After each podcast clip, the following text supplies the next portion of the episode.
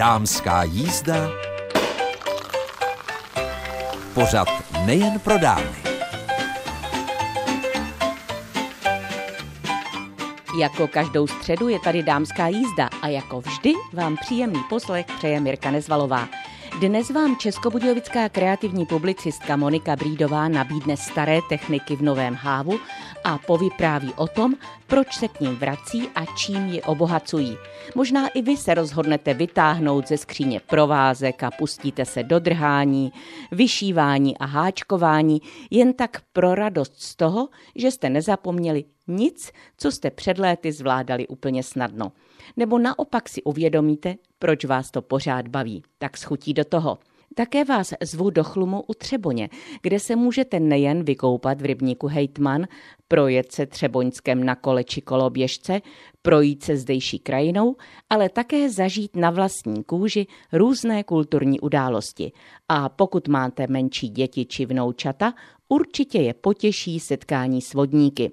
O tom všem nám podrobnosti prozradí zdejší starostka Jitka Bednářová.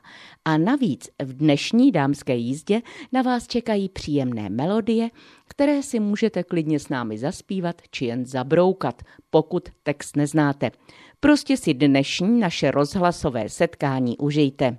Je tady červencová dámská jízda a protože možná právě teď se někde sluníte nebo naopak třeba moknete, tak eh, Monika Brídová má léto velmi pracovní. Proto jsme se museli sejít dřív, abychom si natočili povídání pro vás, milé posluchačky dámské jízdy. Takže českobudějovická kreativní publicistka Monika Brídová a její léto velmi pracovní. Takže Moniko, jsem s informacemi, co jsi pro nás připravila tvořivého. Já jsem vytáhla vlastně tradiční techniky a dala jim moderní kabátek. A nejsem na to sama, protože to dělají teď eh, tvůrci vlastně po celém světě, protože co si budeme říkat, moc nového už se nevymyslí a tak je třeba prostě jít ke zdrojům, k historii, k tomu, co už se dávno dělalo a jenom to prostě učesat a oblíct do moderního hávu. Ano, ty si už poslala fotografie a já jsem si všimla, že tvoje vnučka Anička má na hlavě pletený věneček. Myslíš si, že dnešní maminky umí plést věnečky? Já tě opravím, ten věneček není pletený, ale je vyšívaný. A právě vyšívání se teď hodně vrací a já se sama divím, kolik mladých žen se znovu chopí bavlnek a jehel a vyšívá. A tohle je inspirace od jedné dámy z Francie, která vymyslela, že vlastně vyšívá fotografie. A mně to přišlo neuvěřitelně inspirativní a hned jsem hledala někoho, kdo u nás umí krásně vyšívat a naštěstí máme tady kousek v Bechyni. Míša vyšívá nádherně, to nepochopíte, že se dají vyšívat křížky milimetr na milimetr a tak jsem ji poprosila o spolupráci a dali jsme hlavy dohromady. Já jsem našla námět, eh, připravila podklady a Míša se chopila bavlnek, jehly a vznikl z toho opravdu vyšívaný obrázek nebo fotografie doplněná výšivkou. A to si dámy můžete, a možná i pánové, ať tady nehaním, protože co si budeme povídat, vyšívání není jenom ženská doména, tak si to můžete zkusit také. Stačí si fotografii, kde se hodí nějaký vyšitý květ, třeba svatební fotografii, kde máte kytici v ruce, nebo právě svých vnoučat, kde se hodí vyšít na hlavu věneček, tak si ji převedete do černobílých odstínů, vytisknete buď sami nebo v nějaké repro službě. Lepší je vytisknout si na pevnější papír, ale pokud to vaše tiskárna neumí, můžete to vytisknout i na normální kancelářský papír a nalepit na čtvrtku. No a pak si už musíte předpíchat dírky a začnete vyšívat kytičky. Jak se vyšívají kytičky, to já vám osobně úplně neporadím, protože, jak říkám, to jsem zadala Míše, ale výsledek, výsledek je skvostný. Tak vidíš, to si mě dostala protože já na té malé fotografii jsem se opravdu domnívala, že má Anička pletený věneček. Takže to je vlastně úplně nový způsob. Dřív se černobílé fotografie kolorovaly a teď se i vyšívají. Takže dírka vedle dírky, pěkně se o to pokuste a protože při dnešním moderním způsobu života a tiskárnách, tak si můžete udělat, kolik chcete pokusů, protože si z tiskárny vytisknete fotku a není problém. Ono i vyšívání na papír je dobrá technika pro nácvik vyšívání s dětmi. Tam nemusíte ani tisknout fotku, ale můžete jim eh, namalovat nějaké jednoduché tvary, eh, napíchat obrysy a nechat je vyšívat eh, čárku po čárce. A to je další věc, která mě zaujala a kde už jsem i vyšívala sama, je vyšívaná malířská plátna. Tam se to dělá tak, že se předmaluje nějaký obrys. No, já třeba miluji takové ty obličeje jedním tahem. Ty se dají také předlohy stáhnout na internetu.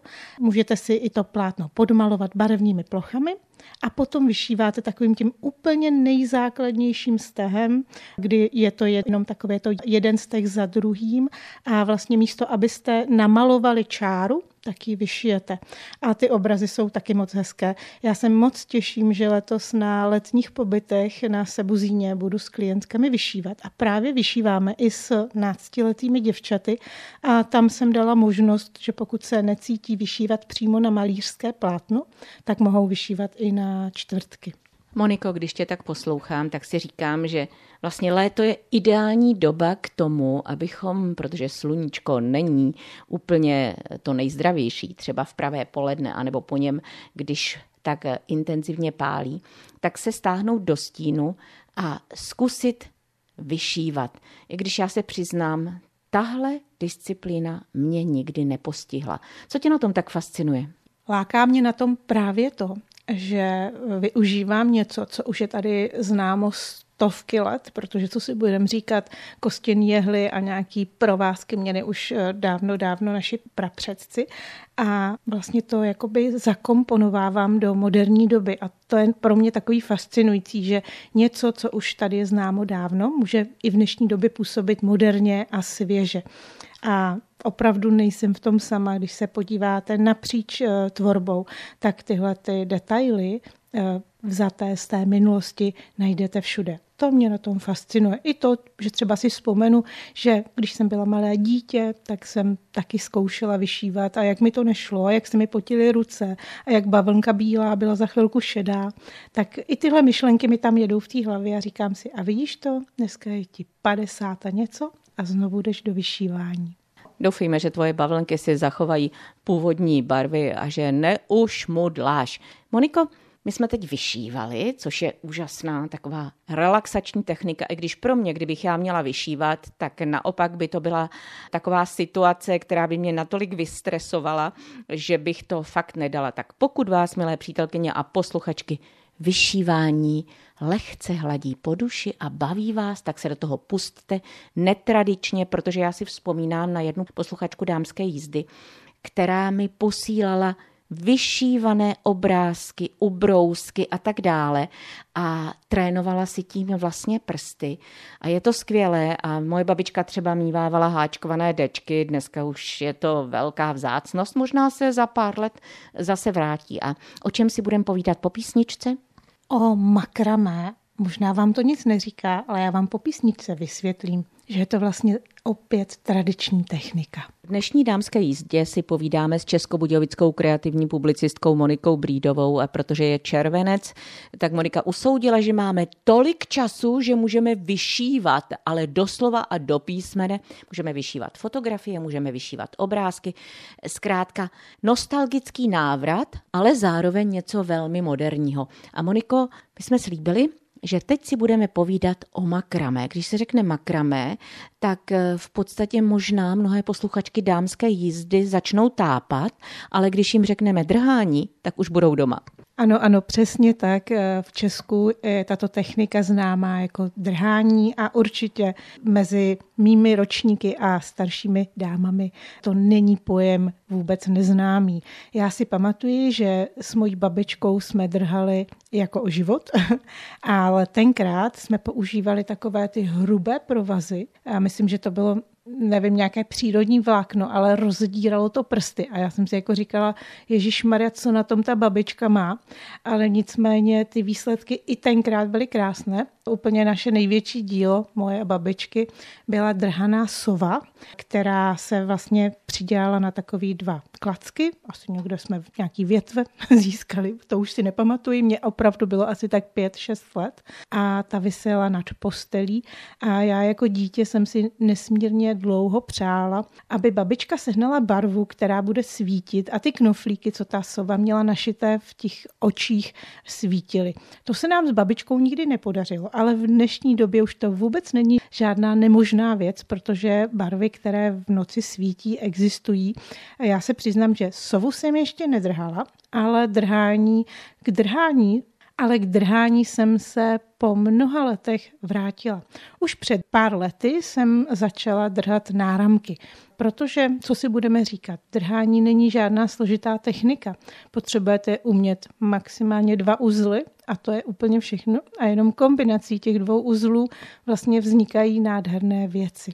A u těch náramků stačí ten uzel i jenom jeden. Jenom střídáte, že ho to pletete doprava a doleva, aby se vám ta, ta výsledná šňůrka nekroutila.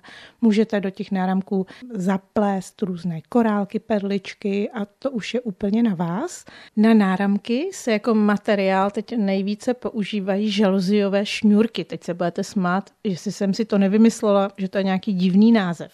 Není to divný název. Opravdu jsou to šňůrky, které se běžně používají na takové ty klasické žaluzie, které máte v oknech. Oni jsou umělé, což eh, je na jednu stranu velká výhoda, protože se s nimi lehce motá nebo drhá a potom na konci se dají lehce zatavit, to znamená, že jenom nad svíčkou, nad plamínkem vlastně to zatavíte, zakončíte a nemusíte se bát, že by to třepilo se nebo rozmotalo. A dají se koupit eh, klasicky ve švadlence v mnoha barvách. Takže náramky byla věc, kterou už jsem dělala před pár lety a dělám ji do posud. No a letos, eh, tak nějaké mě, nebo už možná v loni, to bych lhala, jsem začala drhat i větší věci. Zase inspirována tím, že to začalo být velkým hitem všude a já prostě pozoruji ty trendy a snažím se na ně naskočit a ukázat lidem, že nemusí ty drhané věci kupovat, že si stačí vzpomenout na to, co už třeba dávno zapomněli, ale kdysi znali a mohou si to vyrobit sami. Úplně první, tuším, to byly nějaké andělky, což jsou úplně jednoduché postavičky zase pomocí provázků, dodělané křídly a různými drobnými dekoracemi. A když už jsem u tady toho velkého drhání, tak je třeba také zmínit, že i trh se přizpůsobuje a v dnešní době už seženete spoustu kvalitních makramé přízí, které jsou většinou přírodní, bavlněné a ještě jsou dva typy a na to si dejte velký pozor, až budete vybírat na svoje projekty šňůrky takzvané neboli příze makramé, jsou buď zapletené, anebo zamotané. Ty zapletené jsou v podstatě klasicky pletené, jako znáte šňůry, kdy vlastně jsou ty jednotlivá vlákna ve stroji pletená a ty šňůry jsou pevné, můžete z nich udělat třeba závěsy na květiny nebo nějaké velké projekty na zeď, když budete si chtít udrhat, ale nejdou rozčesat. A na druhou stranu ty zamotané jsou jenom zapletená vlákna do sebe, ale nejsou vlastně jako spletená, jenom zamotaná. A ty můžete rozčesat. A to využíváme, když drháme třeba listy, křídla andělek, nebo i ty šatičky, nebo vlasy andělek. A schválně, Mirko, čím myslíš, že se nejlépe tyhle ty makramé příze rozčesávají? Tak když si vzpomenu na pohádku o Krtkovi, tak bych řekla, že asi o Ješka. Jsi skoro blízko, nebudeme ještě budit a hledat, ale nejlepší jsou na to takový ty hřebínky na psy nebo na kočky. Když si uvědomíte, jak vypadají, tak proto ti dávám za pravdu, protože oni vypadají trošičku jako ještí srst. No a když už teda tyhle ty projekty začnete dělat, tak najednou zjistíte, že těch možností je prostě spousty. A už jsem říkala, že mám ráda návraty těch tradičních věcí, tak už jsme vyšívali, drhali. A představ si, že z těch makramé přízí se dá i háčkovat. A to zase mnoho věcí. Od uh, nějakých drobných klíčenek až po košíky, kabelky, a nebo třeba obaly na papírové kapesníky. Buď se háčkuje úplně od nuly, to znamená, že i dno si uháčkujete z těch přízí, anebo se dají koupit i dřevěná dna, která mají v krajích velké díry a do kterých vlastně vy přiháčkujete tu šňůru. Takže možností je spoustu a já mám velkou radost, že tyhle tradiční techniky se vlastně tak nějak jako pomaličku vracejí a oživují tu moderní scénu kreativních technik. Tak Moniko, když jen tak očima prolétnu tvůj byt, tak vím, že máš technikou makramé v podstatě opletené květináče na balkóně, takže ty tam krásně sedí a rostlinky si rostou. Co ještě doma u tebe najdeme nebo na co se chystáš? Už nyní u mě najdete i uvnitř takový složitější makramé závěsy na menší květináčky. Potom před uh, loni jsem dělala krásný dřevěný talíř jsem vlastně díky provazům a makramé technice zavěsila a na tom mám také květiny. Opět stačilo vzít dřevěný velký talíř, provrtat dírky, přivázat provazy, pár uzlíků a kouzlo na světě. Samozřejmě i můj byt hlídá andělka z makramé a teď nejnověji mám na botníku nový košíček, uháčkovaný teda, z makramé přízí a v něm mám klíče, takové ty náhradní a takové ty drobnůzky, co potřebuješ u dveří a nechceš se pro ně vracet do bytu. My, když jsme si v červnu povídali, tak eh, si vlastně naznačila, že tě nesmírně baví tvořit, vymýšlet a zabydlovat těmi věcmi svůj byt, ale tvůj byt není nafukovací, takže když tě ta věc, teď nechci říct, omrzí, tak posíláš ji dál, nebo co s ní děláš? Ráda posílám své věci dál, nejenom proto, že opravdu se nechci zahlcovat, ale i proto, že si říkám, že třeba věc, která u mě už nemá místo, může potěšit někoho dalšího. A posílám je někdy i zvláštními způsoby a to je tím, že je svopnu ale myslím si, že o tom bychom si mohli říct někdy příště, protože to je velké téma.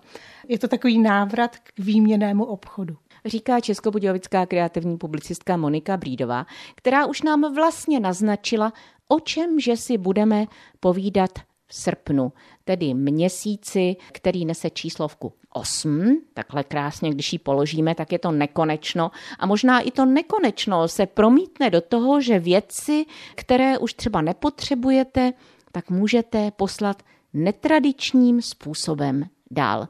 Moniko, já ti děkuji za návštěvu v dámské jízdě. Přeji krásné léto, přeji tvořivé ženy na tvých sebuzínských pobytech. No a už se těším na srpnové povídání.